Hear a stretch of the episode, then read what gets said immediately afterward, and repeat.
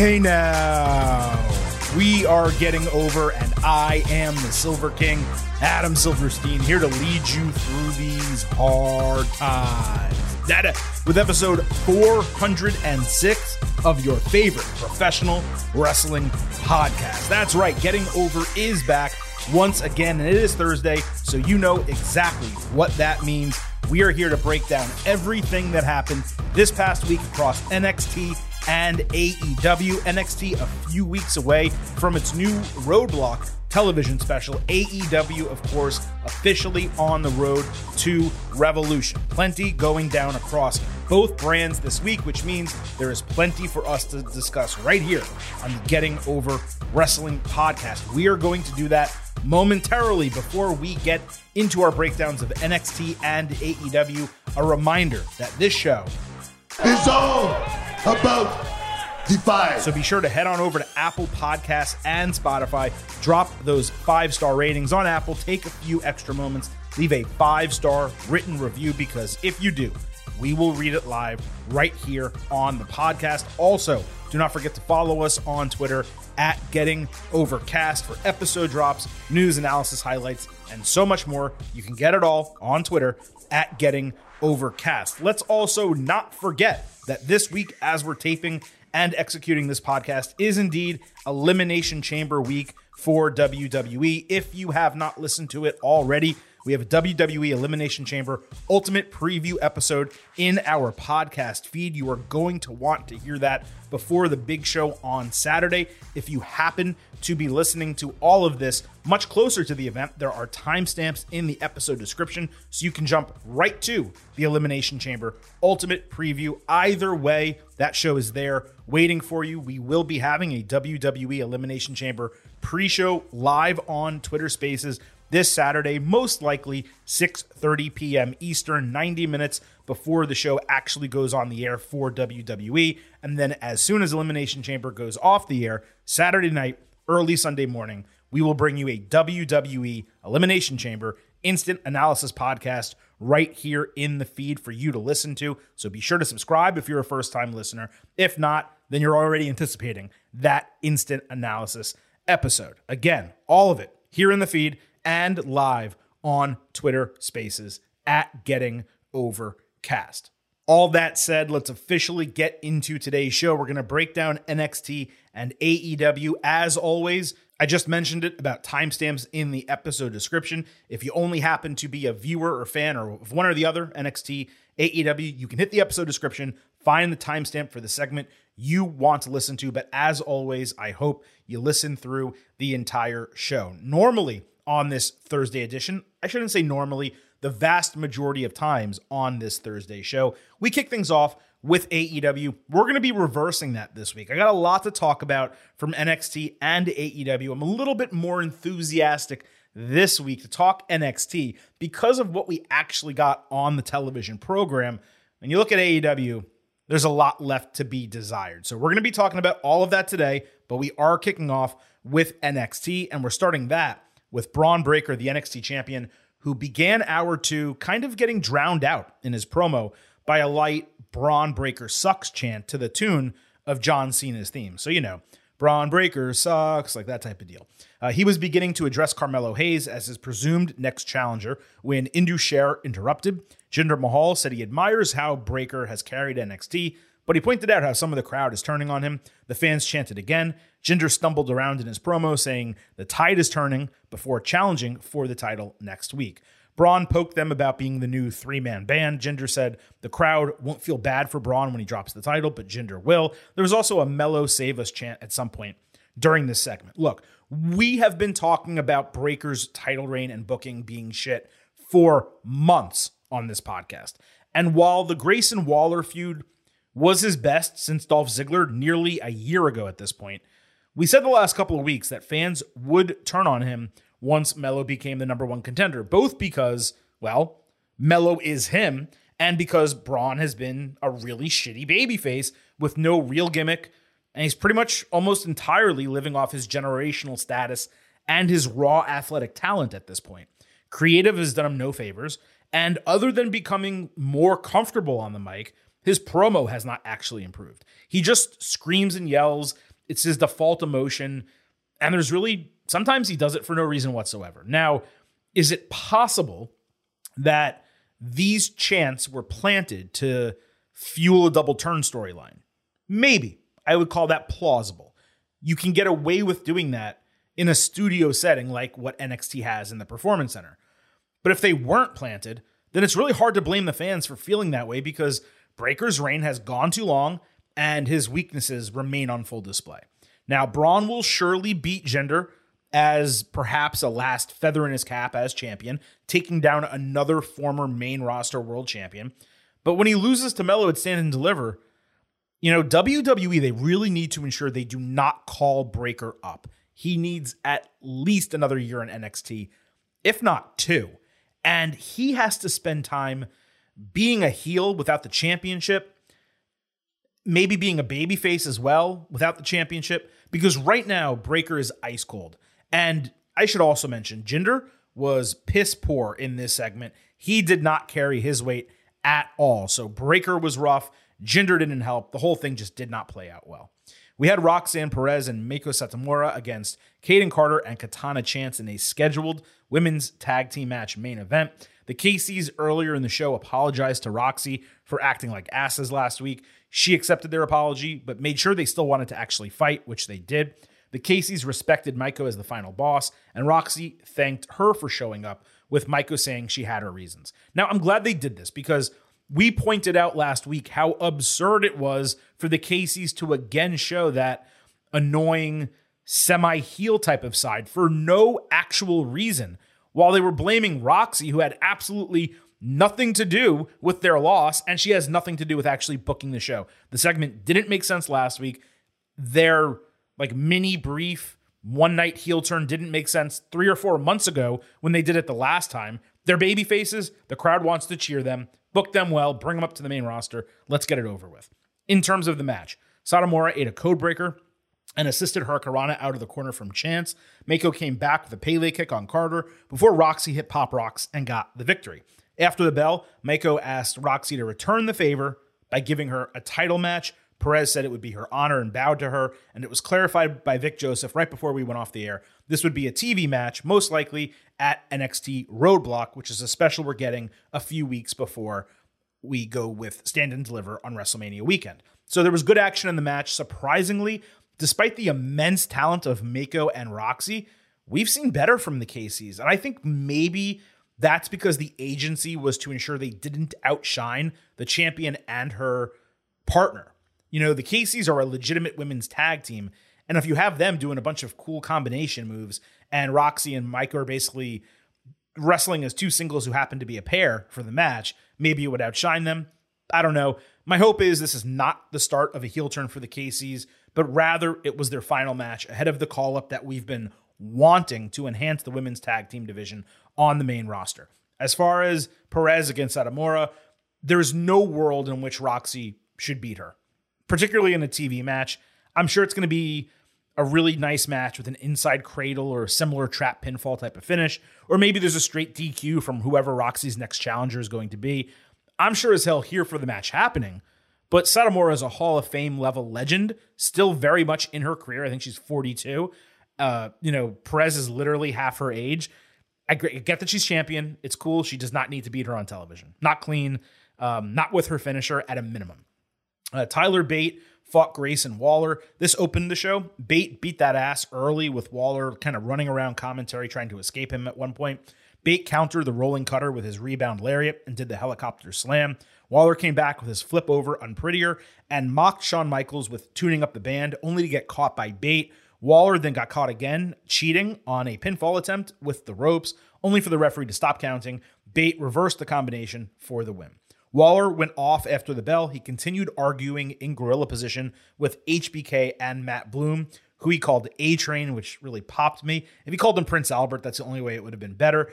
HBK called for the commercial break and ended the segment. And Waller later posted a video of him being kicked out while still ranting at HBK, calling him washed up a stooge, stuff like that. The match was solid but unspectacular. Bate going over was the right call from a storyline standpoint, and because you want to rebuild him in his comeback, Waller remained strong in his ranting and anger directed at Shawn Michaels. this does seem to be set up for Waller to be like the opponent for a special WrestleMania weekend surprise, whether that comes from the main roster or outside. It could be Dragon Lee making his debut. Uh, there were some visa issues, which is why we haven't seen him yet. It could be a returning Shinsuke Nakamura, who obviously for an NXT crowd would get a massive reaction. Or it could also be an out of left field shocker, like obviously we had Jushin Thunder Liger previously when he fought Tyler Breeze. It could be another surprise signing, someone who's an independent that they're just doing a one match with. Who knows? The idea would be the surprise signing gets the win, and Waller then debuts on Raw or SmackDown the following week. Given this guy, he's already 32 years old. He probably needs to be called up sooner than later. He can go in the ring. He's capable on the mic. We've already seen him on Raw. Uh, you know, pretty much was it a year ago, 18 months ago? He did a couple of those segments. So if he's not going to be NXT champion, which it doesn't look like he's going to be, unless you're going to immediately put him into a storyline with Wes Lee and have him beat Wes Lee for the North American Championship, it does feel like Waller, he's aging out. It may be time to get him up there and just move on with his career. And I would say either put him with Miz, which I know is like an eye roll that they always do. Someone new comes up, they put him with Miz, but either put him with Miz and quickly turn on him, or make sure you keep him on a different show because they're far too similar on the mic and personality wise to be competing for space on one program. So we will see what happens with Waller, but that's just my take based on what we got Tuesday on NXT. Now, Jacy Jayne said last week was the end of Toxic Attraction officially and the beginning of her own story. She wore a really cool cartoon t shirt of her boot Gigi Dolan's face. Jacy was proud about being the talk of NXT over the last week and only regretted not pulling the trigger sooner. She called herself the only victim. She called Gigi Jannetty and said them being separated will expose Dolan. Then she tore apart the crowd, saying she didn't fit in Toxic previously, yet she's still the last one standing in the end. Easily Jacy's best promo on NXT, like not even close. Uh, she held court in the ring. She didn't slip up at all. She commanded the crowd. I would say if we were grading it, she would get like a B plus here. And when Gigi returns, hopefully she gets a really big babyface pop opposite her. It sure sounds like this might be a last woman standing match at Stand and Deliver. And if that's what they do, it's going to make a lot of sense. Indy Hartwell backstage admitted to enjoying seeing Gigi get her skull kicked in last week because she hates Toxic. But at the same time, she said, hey, Jacy has it coming for her as well. And Jacy needs to get behind me in line when it comes to contending for the women's championship. So I presume the booking will be Jacy going over Indy before Hartwell gets called up. But hey, I've thought that for months now. Jacy Gigi has to be a stand and deliver match, as I just said. And that means Roxy's challenger needs to be someone else. Now, it could be Satomura, it could be Hartwell, maybe it's someone out of left field, but it will be curious to see what they actually do with Roxanne Perez at that show.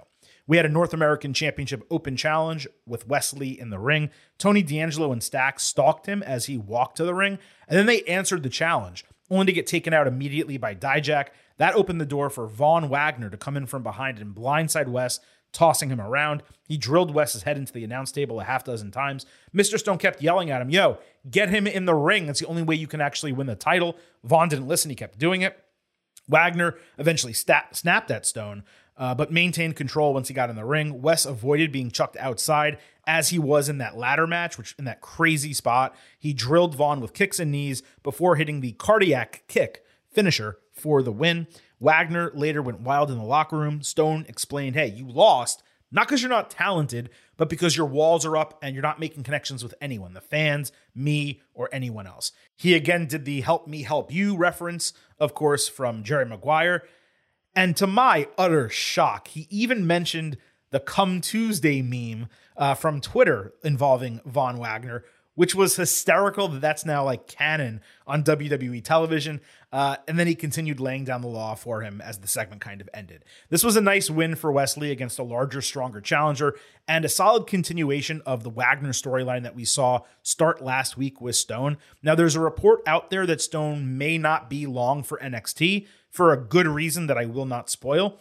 And this makes sense as a potential way to split them in storyline because certainly Von is not going to be winning a title anytime soon, nor should he be getting called up to the main roster. Gallus were playing pool in a pub when Pretty Deadly interrupted, saying they could beat them in the ring. Not just that, they could also beat them in billiards. Gallus obviously won easily, so PD suggested a rematch with a tag team title shot on the line. So uh, here I am thinking, oh, they're just pool sharking them. They're about to wipe the floor. It's going to be really funny, great segment. P- uh, Gallus said, hey, look, as long as you keep buying our beers, we'll play. So I'm like, all right, it'll be one or two games, and then Pretty Deadly's going to murder them. Instead, Gallus went 8 0, and after Pretty Deadly got stuck with a really comically long bill, Gallus said all you guys had to do was ask for a title shot. Now, look, I love all four of these guys. And there was one funny moment here. If you saw it, you know the exact moment that was funny. But other than that, this was quite terrible. That is one big pile of shit. Uh, Ilja Dragunov backstage said he was just beginning to get retribution on JD McDonough. Trick Williams called him out uh, from the ring and maintained his trash talk for a good minute plus. Dragunov put over Trick's mic skills, only to get sucker punched. He came back immediately with a kick. McDonough interrupted with a bandage over his eye for a legitimate torn retina that happened last week, and that has delayed this feud in reality. JD threatened more so Trick could get up on Ilja and continue to mock his conducting. Uh, Trick ranted backstage he would take down Ilja. Melo tried to set him straight, saying, Hey, Dragunov is not someone to mess with but he was actually impressed how confident Williams was. So it does seem like Dragunov is going to get Williams next week as McDonough continues recovering. Makes a lot of sense as an interim feud, given Melo obviously was involved. So it makes just perfect sense to have these guys be fighting because you set it up a week ago, even though you didn't expect the injury thing to happen. There you go. It still all works together. Fine segment overall. Uh, the Ghost Booker, one of our followers on Twitter, wrote in. He said Carmelo's obviously long overdue for a call up and a potential face of the company guy. I disagree that he's overdue for a call up. I'm fine with him staying for, in NXT for another year. I digress. He said, but uh, am I wrong in saying Trick Williams is himself a rising star? He seems to have some promo mic skills. Great in ring wrestling is everywhere now, but Trick is already really good on the mic and can only get better. So, Trick Williams is what I like to call personality plus. You've heard me say that on the show before. And if that sounds like a weird reference that you just can't place, it's from the movie Swingers. Uh, you probably can find the scene. It's in the diner. It's at the end of the movie. But Trick has charisma oozing out of him. The in ring work is okay, but if he can just improve to where he's as good in the ring as like Kevin Nash or Baron Corbin, who are both massively underrated as in ring performers, then Trick could package that together and actually be a rising star. Right now, he's the perfect big man heater for Melo, and that's a role he should be keeping until they debut on the main roster and then eventually split in like an HBK Diesel type of fashion. But right now, they both need at least one more year in NXT, and they both need each other because while Carmelo Hayes can tell a story in the ring, he doesn't really hit with the one liners.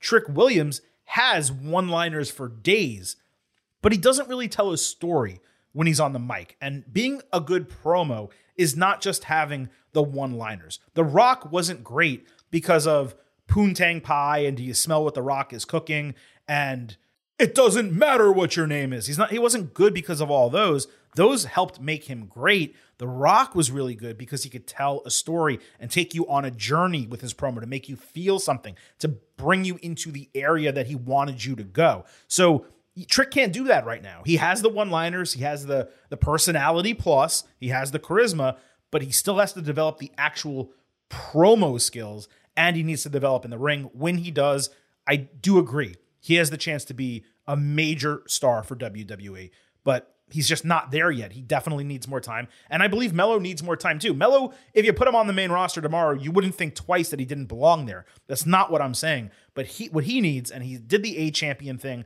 with the North American title. He did it successfully.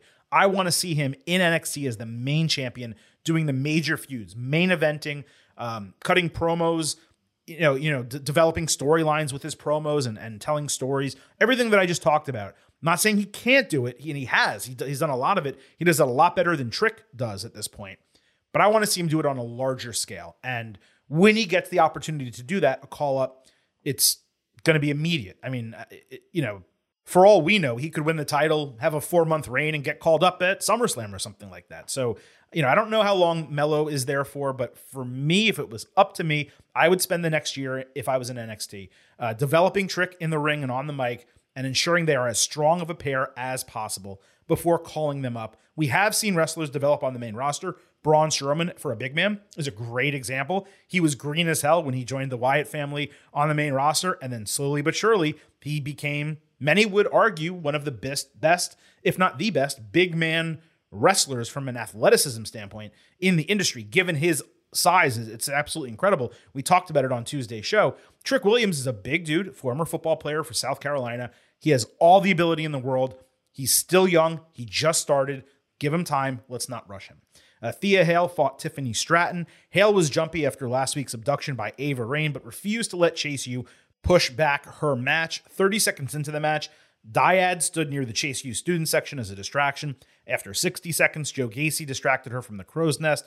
Stratton hit a springboard senton bomb, but only landed her legs on it. After two minutes, Ava Raine came in to distract from the crowd, with Hale eating one final kiss, aka the prettiest moonsault ever for the win. Clunky match between a couple green talents. Stratton does continue to impress in spots. I want to see her against veteran competition. She needs to grow. There's nothing wrong with doing this match, I guess, because Stratton beating Hale is a no brainer anyway, but she needs to be developing in developmental, not kind of wasting time doing stuff like this. Axiom fought Damon Kemp. After some hot Axiom offense, Kemp hit a few wheelbarrow German suplexes. He leveled Axiom with a discus lariat and hit an electric chair German with a bridge as well. But Axiom came back with a PK and the golden ratio and got the win. This was really well booked. Kemp looked fantastic offensively, only for Axiom, who he's on a bit of a run right now and he's getting over with fans. Him going over in the finish was the right decision. If this was a longer and more hotly contested match, I might have actually graded it, but a fun match that got both guys over successfully. And I've said this before, I'll repeat it. I'm going to be absolutely floored if Damon Kemp's brother, Gable Steveson, ends up anywhere near as good as Kemp is. Unless there's some like huge surprise from Steveson that we haven't seen, Kemp seems way advanced both in terms of personality and obviously in ring, since we haven't seen Steveson wrestle in terms of professional wrestling at all to this point. Uh, Jensen confessed to Briggs backstage that He's not just a virgin, he's never been on base. Briggs told him the 90 10 rule and then tried to demonstrate when Fallon Henley interrupted and Briggs accidentally blurted it out. So Henley gave him even more advice and they sent him on the date like a pair of proud parents. So we later saw pictures from the date as Henley obsessed over maybe I should tell Jensen about that guy Zach and this that whole deal. They later got to Kiana James' door, Jensen and James did, just as she fiddled with her keys, giving an indication that Jensen should go in for the kiss, uh, Henley and Briggs appeared with Henley calling her out about Zach, the guy she was talking to, on her cell phone. As was obvious from the second this whole storyline started, Zach was indeed her brother. Not only that, he was staying with her. Uh, there was no kiss from Jensen, and the guys walked away really disappointed in Fallon that she basically C blocked him more than anything else. Uh, the Briggs and Jensen stuff at the start, it was good. It was worth a smirk, kind of funny. The rest of this was absolute shit. If Roman Reigns sees everything that happens on SmackDown from home, surely at some point over the last three weeks, Kiana could tell her acquaintance, her partner, and her co champion, hey, I remember you being concerned about Zach. It's my brother. I don't know why you're pitching such a fit about this entire thing.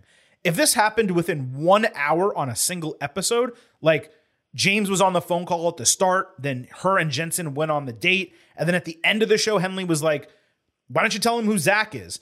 Then okay, it would have been fine. It would make all the sense in the world. But to stretch this out over three weeks, give me a break. Also, the acting was horrendous throughout this. I gave them credit a few weeks ago from improving their work, but it's just going downhill. I got to do it this was just bad TV. Zero point zero. Javier Bernal entered the Diamond Mine dojo asking Tatum Paxley to be his Valentine. She said she's taken, so he tried to ask Ivy Nile, only to eventually get a chokehold from her. Suddenly, Isla Dawn's voice spoke over a speaker in the dojo trying to drive a wedge between the partners. It was a fun little segment that's going to set up a tag team win for Dawn and Alba Fyre, I'm sure, as they build a resume on the way to, I guess, getting a title match at Stand and Deliver. Javi was funny as usual, but the speaker gimmick that they tried to do was so weird. It's like they try to make it this mystical power, but so what? Isla Dawn has Bluetooth. I have Bluetooth. I can do the same thing. I just didn't exactly understand what they were doing there. Apollo Crews threw his journal on the ground, feeling betrayed by Dabba-Kato, questioning what he did and why he did it. Crews said his focus now turns to revenge. It was a nice little promo package without the vision gimmick bullshit that we've been dealing with. Apollo continues to improve on the mic, and this was proof of it. So now, if it's NXT, let's just hope they keep him away from the dumb vision gimmick, keep this on track, have him beat Kato, and then move on. Sol Ruka got a video package calling herself a free spirit and explaining how her parents are cool parents, and she also put over her own finisher. She wanted a rematch with Zoey Stark because she always gets up and tries again when she falls. Thought it was solid overall given it was taped. A good first step in showing her character. I kind of wish they did it like a month ago when she started wrestling on TV. You know, don't have someone have like four or five matches on TV and then tell us about them. If you want to do one and then introduce them the second time, that's okay. But yeah, don't have someone be on TV for a month, month and a half, and then say, oh, by the way, this is who the person is. Uh, Hank Walker fought Charlie Dempsey. Walker showed Drew Gulak his new singlet, but was sad that his new boots did not arrive in time, so Gulak lent him his own silver boots. Walker got in a couple submission holds early. Dempsey countered into a crossface trap for a quick tap out. Dempsey locked it back in after the bell. Gulak began to jump into the ring to help, but instead he stopped and walked alongside Dempsey to the back, leaving Walker behind by himself in the ring. This went as expected, and we finally got the payoff that dragged out a bit too long. The question is whether Gulak is going to do a full catch point style faction or just a small team or a group. I'm going to be really interested to see that play out. Overall, NXT solid episode, top to bottom, left some to be desired. The wrestling that we've gotten on TV has not been great over the last few weeks. No issues whatsoever with Vengeance Day. There was some strong wrestling on that show, but the TV wrestling in ring has not been great overall. And, you know, at this point, we're kind of, when you shove a TV special like Roadblock between one premium live event and another, I don't have a problem with that. I think it's a really good idea when you have two months, you do a TV special at the one month point, and then you do the premium live event. But it's strange because your crowd, your fans, everyone's expecting the build for stand and deliver to happen right now. You've already pretty much determined a number one contender in Carmelo Hayes, but you're not having them go face to face. And we're still another like week out, I think, if not two weeks out, building for uh, this roadblock show. So then you're delaying actually getting to that feud until after that's over. Then you have three weeks left before WrestleMania weekend, stand and deliver. And it just feels a little bit rushed. So we'll see how they do next week. But again, uh, I, I'm liking some of what we're getting from a storytelling standpoint. The in ring product is leaving a little bit to be desired. And yes, it is developmental, and I'm not expecting four or five star bangers on NXT television, but there was a good period of time where we were getting, you know, three and a half, three, seven, five, four star matches pretty consistently during this, you know, new era, uh, one per show at least. And we just haven't really been able to sink our teeth into that recently. Maybe it's a product of who's there and who's not at this point it's really tough to say, but I'd like to see a little bit more concentration on the in ring wrestling and a little bit more cohesiveness when it comes to the storytelling and really not just the storytelling on the show, but how it makes sense on a week to week basis. Of course, the Briggs and Jensen thing, which I got way more upset about than I should have. That's just an example of it, though, where it just it doesn't make sense that these people we're on SmackDown, everyone knows what's going on, but on NXT, these people all live in the same area. It's basically like they're still in. It's like wrestling college, and yet, no one over a three week period can ask another person, hey, who was that on the phone? Why won't you tell me? Why are you keeping it a secret? You know, what's going on? Just tell me it's your brother. Or that the other person would just seek them out and say, hey, it's my brother. You're freaking out for no reason, which is what normal human beings would do. All right, let me get away from that. I'm getting upset about it again for no reason. Let's move over to AEW, where we are going to talk about Dynamite and Rampage together based on the segment. So if it's something with Bryan Danielson, we talk about all Bryan Danielson, and then we move forward from there. This week with AEW, I just thought, candidly, it was among the least interesting weeks of television they have put together in months. The worst part is while we've had some problems with creative and their storytelling over the last few weeks, we were always able on this podcast to say, hey, at least they're putting on bangers. I mean, I think I said for the last three weeks in a row, there were three matches on each dynamite that were 3.75 stars or better. That's crazy. That that that high level of wrestling on television is nuts. So yeah, if you're going to struggle from a storytelling and creative standpoint, but you're putting on banger matches. I still want to see your show. Unfortunately, this Wednesday, that wasn't even the case. There was no saving grace. Tony Khan won't even be able to absurdly claim the cage match ratings are good this week. I don't know if you guys saw that he said that last week. It was absolutely laughable. The problem right now in AEW is there's just not a compelling reason to tune into the show each week unless there is a high quality match on the card. Do I really need to hear MJF call himself the devil again? Do you really need to hear Hangman and Mox repeat the same stuff because the feud that was supposed to be over still isn't over? And I don't disagree with the way they booked it. I'm just making the point. Do you really need to see a WWE Divas era NWO knockoff that is completely flatlining? You don't. And all of this is self inflicted. Now, they have a few weeks left before Revolution. And I think I said on last week's show, I believe they can turn the tide. I still do, in many ways, believe they can turn the tide. But a lot of this is just, it's just not working. And it feels like we're in line for another rushed pay per view build. Not for everything. Obviously, there's two matches on the card, the top two storylines that are booked and they make sense and the storylines are solid and there's no issues whatsoever there. But almost everything else, sure, there's some storylines that are developing into what the booking will be for Revolution, but none of it is that enthralling. And uh, there's a lot of things, for example, Swerve Strickland, we're making the assumption he's going to be fighting Keith Lee, where it's like, okay, well, you know, you're looking at your watch, time's ticking. Let's get to this. Why is this guy fighting Dustin Rhodes still? Why is he still worried about second generation performers? Let's get into the Keith Lee feud. Let's bring it back and get it ready for the show. So we'll talk all about that right now as we break down Dynamite and Rampage. We'll start with Dynamite for this part of the show, where Bryan Danielson, in a promo taped backstage last week, exclaimed that everyone knows he has more heart and soul than MJF, whose act last week proved he was scared and desperate. Strong but short promo from Bryan. The gimmick this week was that MJF was contractually obligated to appear in Laredo, Texas. So MJF opened hour two with the same No Hablo Espanol joke from last week and the same I'm the devil line. The crowd, though, was hot. It tried drowning him out with STFU chants. He said Bryan is a horrible person who takes his gifts for granted and claims to be better in the ring when he's not. MJF then made fun of fans for liking Bryan's technical prowess and match quality, saying the only reason to wrestle is to become champion. He admitted Bryan will be a tough hill to climb in an Iron Man match, but promised he would again prove his path and make sure that he is the best wrestler in the world by the time the final bell sounds. And then he introduced Christopher Daniels as one of Bryan's mentors and rivals, who he said was going to prove his point. CD comes into the ring. He immediately reveals MJF paid him money to denigrate Bryan on TV, but he wouldn't take it because Danielson will, quote, knock your dick in the dirt.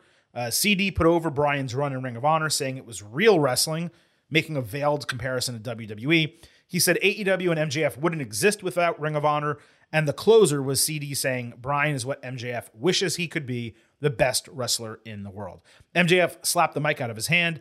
Daniels eventually smacked him back, and MJF locked in Salt of the Earth until Bryan ran in for the save. And this remained the one storyline that truly has juice at this juncture with Revolution ahead. This wasn't spectacular by any means, but it was solid from top to bottom.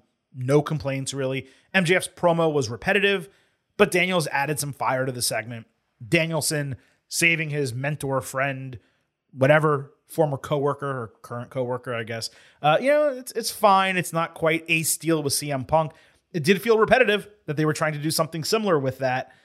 Uh, you know, it's not Daniels trying to pump up Danielson but it's him speaking on his behalf to some degree as well. So, you know, again, some stuff left to be desired here, but solid top to bottom. And the build for this match, whether it should be an Iron Man match or not from a stipulation standpoint, we've already discussed that. But the build is fine. We're getting there. It's going to be a strong main event. On Rampage, Ruby Soho fought Marina Shafir. Ruby won with Destination Unknown. This was basically the typical Rampage match when someone has something bigger coming up on Dynamite. It got the standard double commercial break. Saraya and Toni Storm came down for a confrontation afterward. When Britt Baker and Jamie Hayter attacked them blind, they got separated. Soho stayed in the ring. She decided not to take sides. And this led to the triple threat being announced live as if it was off the cuff. It's the same match that was originally scheduled a few weeks ago. If you remember, I criticized that at the time for being a triple threat without a reason for being a triple threat. And here we are weeks later in the exact same situation. The Rampage segment should probably have resulted in a tag team match between Saraya and Storm against Baker and Hayter. Soho was completely uninvolved, standing in the ring by herself. Now, if this happened in the ring and Ruby got hit and then hit someone back, or she tried to physically break them up from fighting, okay, then there's a reason to do a triple threat wrestling match. Ruby is involved in the storyline, but to this point, only tangentially. They're like, we want you to be on our side okay, fine, but why are you going to have her fight against one member of each team? It it just doesn't make any sense. It's ship booking, plain and simple. The match was a great idea. Storm, Soho, and Baker. I want to see that. But you have to do something on TV specifically that builds it as a triple threat match, a reason for the match happening, beside the fact that two people are pulling her in different directions. Why does she want to fight either of them right now? She doesn't have a reason to do so. So now let's get to that match on Dynamite, Storm, Soho, Baker, triple threat. This main evented, it started with 10 minutes left, and there was a three minute commercial during it. This is the main event of the show. Early story was who Ruby would wrestle and who she wouldn't. And guess what? She fought both of them because, you know, it's a triple threat match, and she's not on either of their teams. Saraya distracted Britt. Baker later rolled up Storm during a German suplex attempt for a double spot that was pretty cool. She hit a ripcord elbow, strike, and swinging neckbreaker on Storm. Toni cold cocked Ruby flying and put her in the Texas Cloverleaf, with Britt running in, attempting to double up with Lockjaw. So Saraya, who again wasn't in the match, broke the fall. Storm hit Hayter with a tornado DDT off the apron. Again, Hayter not in the match. Saraya took out Baker with her swinging move. Then Saraya spray painted green spray paint on Storm's ass. She literally bent over so she could spray paint her own ass and ran into the other corner to hit Baker with a hip attack. But Soho threw Storm outside after that. She threw her into Saraya and rolled up Baker for the win. After the bell, Saraya slapped Ruby, I guess, for winning a triple threat match. Then Hayter yelled at her also, and they both left with Ruby again standing alone in the ring, not hitting anybody. At least Ruby won this match, but this was overbooked nonsense. Let's start with the simplest criticism of the entire thing spray painting your partner's ass when they're wearing slick plastic, vinyl, leather gear, whatever it was, and it's black. That ain't working. And it has no impact on the finish or how Baker looked. If you want to spray paint her in the eyes and, and get green all over her face, that's going to work. Then you have to use regular paint.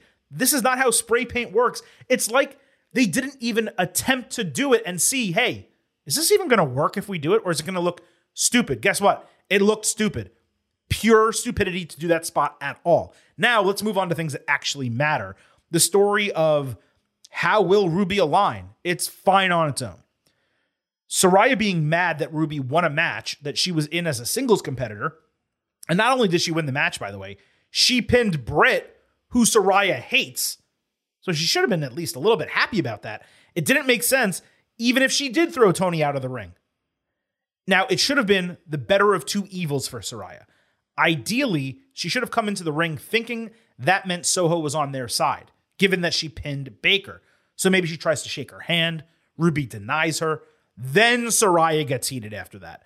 It almost seemed like they were setting up for a triple threat for the title Hayter, Soho, and Saraya, which would be nearly an identical match to what we just got here.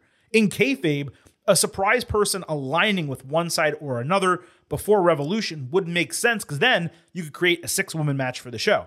Except Hayter is champion, and you have to assume the championship is going to get defended on one of only four pay per views that AEW offers per year. So I don't have a strong handle on the plan. And unless Mercedes Moné factors into all of it, which it's definitely possible just given the context of the angle, I am not sure how this ultimately resolves itself in an exciting, satisfying manner. On Rampage, Blackpool Combat Club fought Kip Sabian, Butcher, and Blade. Sabian took the swing. Blade took the sharpshooter. Butcher ate a cutter from John Moxley and a German suplex from Wheeler Yuta. Claudio Castagnoli hit Blade with an interesting fireman's carry slam that I hadn't seen before. Mox pushed Claudio out of the way, catching Sabian springing with a cutter before Claudio beat Blade with a European uppercut. This went 15 minutes, one quarter of the show. You may be asking, Silver King, Why did this match happen? And what did it accomplish? I have no idea. Your guess is as good as mine. On Rampage, Hangman Page wondered why it's always been Renee Paquette interviewing him about Mox. I've been wondering this for weeks. Page was incensed that some think their hot rivalry ended on a lucky pinfall. Sabian, who just lost to Mox, told Hangman to grow up because shit happens. Hangman took a swing, Sabian avoided him, and it seemed like that they would fight. And I'm glad they addressed the elephant in the room, being Renee, but this would have been better placed on Dynamite. At least that's what I thought. On Dynamite, we had Mox and Claudio against Rush and Preston Vance in the Tornado tag team match. This was booked after the Danielson attack last week, so it furthers our point that BCC has strangely been nowhere to be found getting Bryan's back all of these weeks, but they're happy to wrestle in a match for him. Uh, the heels attacked in the crowd during the BCC entrance. Vance speared Mox off the apron tope style into the other men. Claudio wrapped a chain around his fist to beat down Vance so that he could blade. Mox also bladed earlier in the match because of course he did. Uh, Jose hit Claudio, so Yuta ran in. Claudio caught Rush flying with a European uppercut outside, and Mox ultimately got the win by hitting the hammer elbows and choking Vance out with the chain while in a leverage armbar.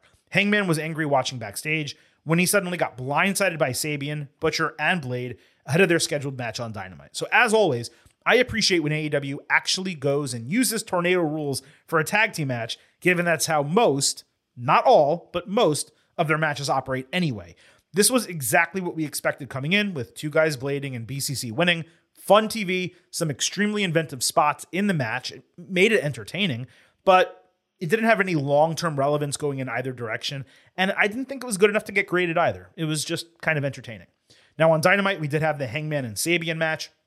Page was relatively dominant throughout. He had a huge lariat and one with Deadeye. I always appreciate when a strongly built wrestler wins without his true finisher. It needs to happen a lot more, both in AEW and WWE. It happens more frequently in AEW than it does in WWE, and that's a credit to the match agency and the way they produce things. After the bell, commentary sold that something's going on with Hangman mentally. BCC entered the ring almost shield style, with Mox saying their business is finished. And while he respects Page, he has no fear for him because Page will never beat him again. Hangman said he's not happy with the last match result, and Mox can't be happy winning with a ball and chain roll up. So Hangman appeared to challenge him for a last man standing match at Revolution. He kept saying, We're going to see who the last man standing is. It just seemed pretty obvious. Uh, Mox was glad that Hangman has no friends to talk him out of it when suddenly Dark Order's music hit. Evil Uno charges past Page, gets in Mox's face, saying they aren't afraid of him before shoving Mox in the face and staring him down.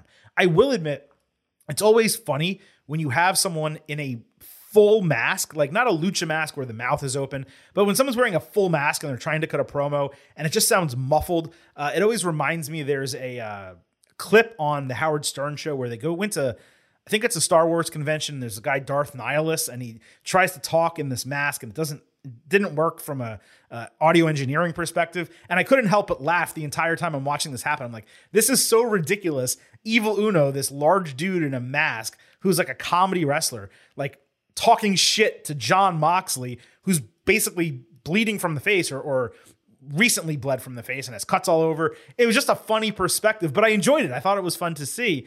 Uh, and I like that you know, Dark Order came out and had Hangman's back, but I just couldn't get that whole thing out of my head. So anyway, Evil Uno charges past him. He gets in Mox's face. He's like, "We're not afraid of you." Um, and then they stare each other down. Mox ends up looking past Evil Uno and accepts Hangman's challenge, but he accepts it as a Texas death match before Page argued with Uno and Dark Order as BCC left the ring. Now, of course, it's another fucking death match for these guys. Sarcasm aside, it always made sense to blow off this feud at Revolution. Would I have preferred a different stipulation? Absolutely. But this is Mox. He gets to do what he wants, and that's bleed. Plus, this is Hangman's signature match in AEW. Now, it would have been perhaps cool for Mox to say tongue in cheek, not only do I accept, I'll beat you at your favorite match. Let's do a Texas death match. Really, if Hangman was smart, he would challenge for a first blood match. He gets in the ring with Mox, he wins in 94 seconds. He takes the rest of the night off. Even though Dark Order is irrelevant, it did feel fresh to see Uno show some balls and get in Mox's face. I presume they're going to fight soon with Hangman saving Uno from getting murdered. All in all, a pretty successful build to the number two Revolution storyline, but it does leave a lot to be desired. And much of the promo kind of rang hollow because we've heard it so many times from them already. On Dynamite, Renee sat down with Adam Cole, who squeezed more sympathy out of his concussion recovery. He said the AEW roster is stacked and has never been better, which means he needs to be prepared. He said his return will be good both for himself and for AEW. Now, this was promoted uh, throughout the week as a newsworthy, notable interview. Literally nothing new was shared. Nothing. I get they wanted a big moment at the Los Angeles show with Cole's return. That provided a big moment. But dragging this out week to week has been eye rolling. At least get the guy into something verbally with whomever he's going to fight at Revolution. We're only three weeks away. Now, if he is not going to have a singles match at the show, putting him in the casino ladder match or something would make a lot of sense. Let's not forget, Adam Cole won the North American Championship in the inaugural ladder match in NXT. So there are parallels there. They could also do a surprise opponent, maybe debut Jay White as an AEW roster member on the show, if that's a deal that's been reached between him and AEW. Rumors are that he's more likely WWE bound, but look, just being candid, Tony's best card that he plays is finding and signing talent and then riding that wave for a couple of weeks. He may have to pay up for White if he can get that viewed as a direct win over WWE. It would also make perfect sense for Cole's return, given that's the match in which he suffered his concussion. But that's all dependent, of course, on White signing with AEW over WWE. That's just one idea I had, something I wanted to put out there. On Dynamite, Jim Ross sat down with Wardlow, who talked about his father not being in his life until he was a young adult, only to learn that his dad had stage four cancer and then he died soon afterward. His dad did get to see him do one independent show. He explained that he grew out his hair and beard for the first time in his life and kept that look as a connection to his father, who had both. But Joe knew that because apparently they talked about personal stuff backstage, and it was the reason why Joe cut off Wardlow's ponytail, which made their feud personal. The positive here is this was a good sympathy building segment for Wardlow, who finally provided the audience with some insight into his personality, his upbringing, and his character. We finally got something to chew on beyond big strong dude who does power bombs. The negative is this story should have been established in kayfabe before the haircut happened. That way, it actually mattered in the moment instead of just seemed weird. Also, this happened six weeks ago on December 28th. So now, 50 days later, we learn the reason why his ponytail was cut off. And it sounds to me more like closing a plot hole than actual plot. How do you have this guy say this now and not the week or two weeks after it happened at an absolute minimum. So again, this was well done, but the rest of it was really thin to say the absolute least. On Rampage, Dustin Rhodes said in a backstage promo, Swerve Strickland crossed the line by mentioning his family, promising Swerve would not tarnish their name. He promised to come after his blood and soul when mogul affiliates easily beat him up two on one, with Swerve threatening him after and saying, Happy Black History Month. Half of Dustin's promo was nonsensical. The Black History comment was nonsensical. And again, this storyline is nonsensical. Market zero! On Dynamite, there was an All Atlantic Championship match Orange Cassidy against Lee Moriarty. Stokely Hathaway used his wrist cast to block Danhausen's curse. Orange hit a tope suicida, tornado DDT, plus a diving DDT, beach break, and an orange punch. Moriarty still came back with a Motor City stretch, but Orange countered into, I think it's a seatbelt pinning combination for the win that's really being overused in AEW. Let me just put that out there. Uh, Satnam Singh walked on stage to distract as Jeff Jarrett and Jay Lethal with the Golden Globe attacked from behind and also took out best friends. Acclaimed saved Orange from a guitar shot, and that's it. The match was fine. It was appropriate for Rampage, but not in a main event slot. And Acclaimed being thrown back into a match with these guys that they used to feud with for convenience.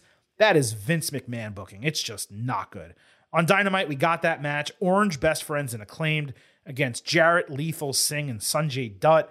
This opened Dynamite. The gun stood on stage taunting halfway through. Jarrett ate an orange punch on the apron. Then Dutt took Scissor Me Timbers with the faces winning in like 12 minutes. It was just nothing. On Dynamite, the Gun's first title defense was announced as a triple threat at Revolution, with the teams being decided by a tag team battle royal next week. And then Get this, folks a casino tag team battle royal in two weeks. Acclaim interrupted the announcement, claiming they were screwed out of the titles. So they are invoking their rematch clause to make it a fatal four way. This was wholly unimpressive. The entirety of the booking was unimpressive. And I want to break down all the ways that this is nonsensical. And I'm going to get even more upset than I was about Briggs Jensen, Fallon Henley, and Kiana James. Okay. Number one, if the plan was always a triple threat or fatal four way, why the fuck were the titles taken off acclaimed in a situation where they had to take the fall, even via cheating, last week? You could have taken the titles off of them in a triple threat or fatal four way without them losing at all. Two, why was the match booked as a triple threat? What's the reasoning? It's their first title defense. Why are they going up against two competitors? Three, if you're doing two qualifiers, why the fuck are both of them battle royals? How about getting a little creative? Winner of the battle royal gets in. The two teams eliminated last fight for the final spot. One battle royal and one gauntlet. Or how about one battle royal and acclaimed get the other spot given how they lost the titles automatically and you have a triple threat. Number 4. Since when does AEW have a rematch clause? The entire booking of this was at least to me legitimately infuriating. I hate this. I hate this crap. Stop.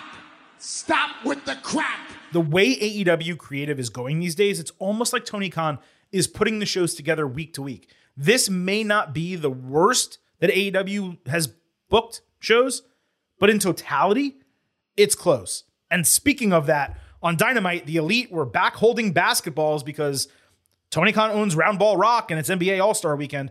Uh, basically, they're promoting the game for TNT, the All Star Game, without mentioning the network. Not once did they say the NBA All Star Game on TNT to tell people where to watch it. Top Flight and AR Fox stepped up wanting a rematch. Kenny Omega was about to accept, but Don Callis turned it down. So Dante Martin questioned their balls, and Kenny's like, all right, let's fight. Wasn't one of AEW's like main promises, hey, we're not going to give you rematch after rematch all we're getting these days seems to be rematches. This is the definition of that. It's a rematch for no reason. There's not even a storyline reason to do the rematch, and no one is going to benefit from the elite beating a team that they already beat. What we got from these six last week was great. That's it. You don't need to do it again. The most interesting thing in this segment was a quick glitch during the elite promo, which was basically a wavy House of Black image. So I presume the booking is going to be House of Black attacking maybe at Rampage, next week on Dynamite, eventually leading to a title match, maybe even at Revolution. The problem is House of Black needs to be the team that beats the Elite for the titles.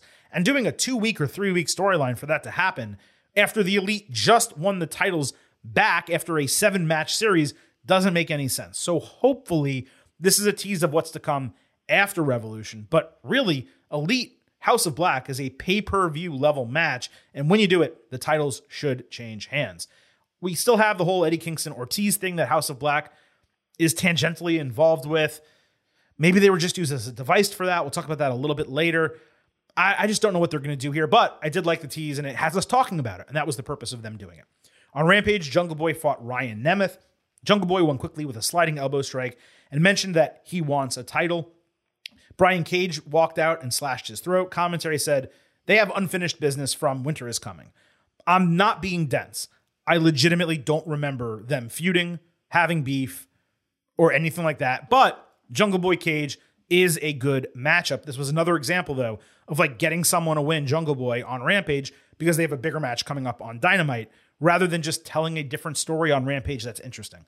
So we had Jungle Boy and Cage on Dynamite. Uh, there was a great counter into an inverted Alabama slam style sit down power bomb from Cage. Jungle Boy also ate a buckle bomb and a flatliner, but he came back with a crucifix bomb, that sliding elbow finisher, and a schoolboy for the win. Nice storyline victory. It's kind of strange how he and commentary both point out he wants to go after a singles title, but they won't specify which one. Well, there's a world title, and he's not at that level yet. Samoa Joe holds two, and Orange Babyface has the other. But there was seemingly a reason why they did not specify what title he wanted to go after and why they were being vague. And that's because Christian Cage returned with his arm in a sling right after the match. He went after Jungle Boy with mace, then removed his sling and the arm brace before hitting kill switch on the stage. Now, this is generally what you do when an injury derails booking, so it's not a surprise that they're going back to this with a quick, you know, three week build before Revolution. Hopefully, once that match ends and Jungle Boy beats Christian, we can all move on. Also, it is fair to say that if he does beat Christian, surely he then would be a legitimate contender for one of those titles, maybe even the guy who takes the TNT strap from Samoa Joe at some point down the road if Wardlow does not at Revolution. On Rampage, Mark Briscoe was cutting a promo when Mark Sterling interrupted, with Briscoe declining his help. So the guy who's Tony Nese's partner got in his face, Josh Evans, Josh Woods. Um, uh, they fought before in Ring of Honor. They made a match for Dynamite. At least there was a reason given for it. So we got Briscoe against Woods. Yeah, Josh Woods. Uh, Lucha Bros returned to get Briscoe's back when he was outnumbered. Woods hit a great swinging Uranage off the apron outside. Briscoe came back with a razor's edge out of the corner, rolling Death Valley driver, and Froggy Bow, like a really nice frog splash elbow drop for the win. Fun match. Honestly, it was probably my favorite segment of the first hour of Dynamite. Loved Briscoe's finisher. That was great. They promoted that the Lucha Bros would return on the show, but this was their return. And I'm not saying that's like the worst thing in the world, but I, I was excited for them to be back. I thought they were going to sink their teeth into a storyline that was really exciting. Instead, it was just this. Wished we got a little more from it. Uh, on Rampage, Impractical Jokers came out with Floyd and made fun of it for being a small bat. Chris Jericho said at least he has big balls and brought out JAS to take it back. They lightly beat up the civilians and powerbombed the thin bald guy into the bearded guy who was laying on a table. Holy shit, was this terribly unfunny. Beyond that, it lacked even a shred of entertainment value. Zero point zero. On Rampage, Ricky Starks promised he'd take down the JAS starting with Daniel Garcia next week. On Dynamite, Jericho denied Starks another match because he's not at his level. Garcia said he's sick of hearing Starks. The rest of JAS co signed. Garcia just, he needs to learn when he's cutting a promo, stop just pointing like a politician every single time you say a phrase. Also, sound less robotic, please. This is just an ice cold storyline at this point. Jericho Starks at Revolution will be a hot match on the show. The crowd will be into it. Hopefully, Starks wins, gets a big pop. Like, that'll be cool. There's no denying that, but the storyline is absolute dog shit. And lastly, uh, just some one offs on Rampage. Darby Allin promised Ortiz he'd have his back before Sting spoke up, saying they would go out in a blaze of glory. I presume he was referring to his forthcoming but unscheduled slash unannounced retirement.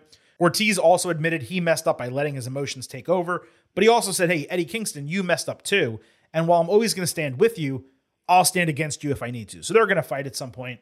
Who knows when that's going to be? I don't like that storyline at all. We've discussed it ad nauseum. So, folks, that was Dynamite and Rampage for this week. And hopefully, you understand as I broke it down why I had such a major problem with what AEW gave us. It largely felt like three hours of Rampage. That's kind of like the best way to describe what AEW TV was. You know, obviously MJF and, and Bryan Danielson, that went well. And there's a couple other storylines that, you know, certainly make sense on the way into Revolution, but there's just nothing to sink your teeth into, nothing to really get excited about. And I'm not talking about them needing a Roman Reigns bloodline, Sami Zayn, Cody Rhodes storyline, like what we're getting from WWE. How about just something as good as like Judgment Day with Edge and Beth Phoenix. Like, you know, something moderately interesting. Again, we have a couple things with the two kind of co main event storylines, but the rest of the show is just lacking massively. And it was really, really difficult to get excited about AEW this week. So, folks, that is how we are wrapping up today's show. Thank you once again for listening. A reminder of what is still to come here on the Getting Over Wrestling podcast. We will be back Saturday night with two shows. First, we will have a live WWE Elimination Chamber pre-show on Twitter Spaces approximately 6:30 p.m. Eastern. Follow us on Twitter at Getting Overcast. You get to participate in that show, ask questions, provide comments. We will also post pre and post show polls on our Twitter account at Getting Overcast for Elimination Chamber. And once you vote in those, we will read those grades in our WWE Elimination Chamber Instant Analysis podcast, which you will find in this exact feed shortly after Elimination Chamber goes off the air Saturday night, Sunday morning, as soon as we can complete it and get it up.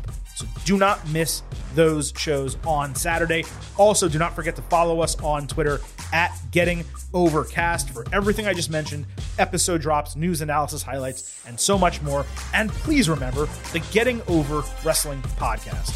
It's all about Defy. So head on over to Apple Podcasts and Spotify. Leave those five star ratings on Apple. Take a little extra time. Leave a five star written review because if you do, we will read it live right here on the show. Thank you all once again for listening. Do not forget to join us Saturday for big WWE Elimination Chamber shows. At this point, the Silver King is going to sign off and leave you with just three final words. Bye for now.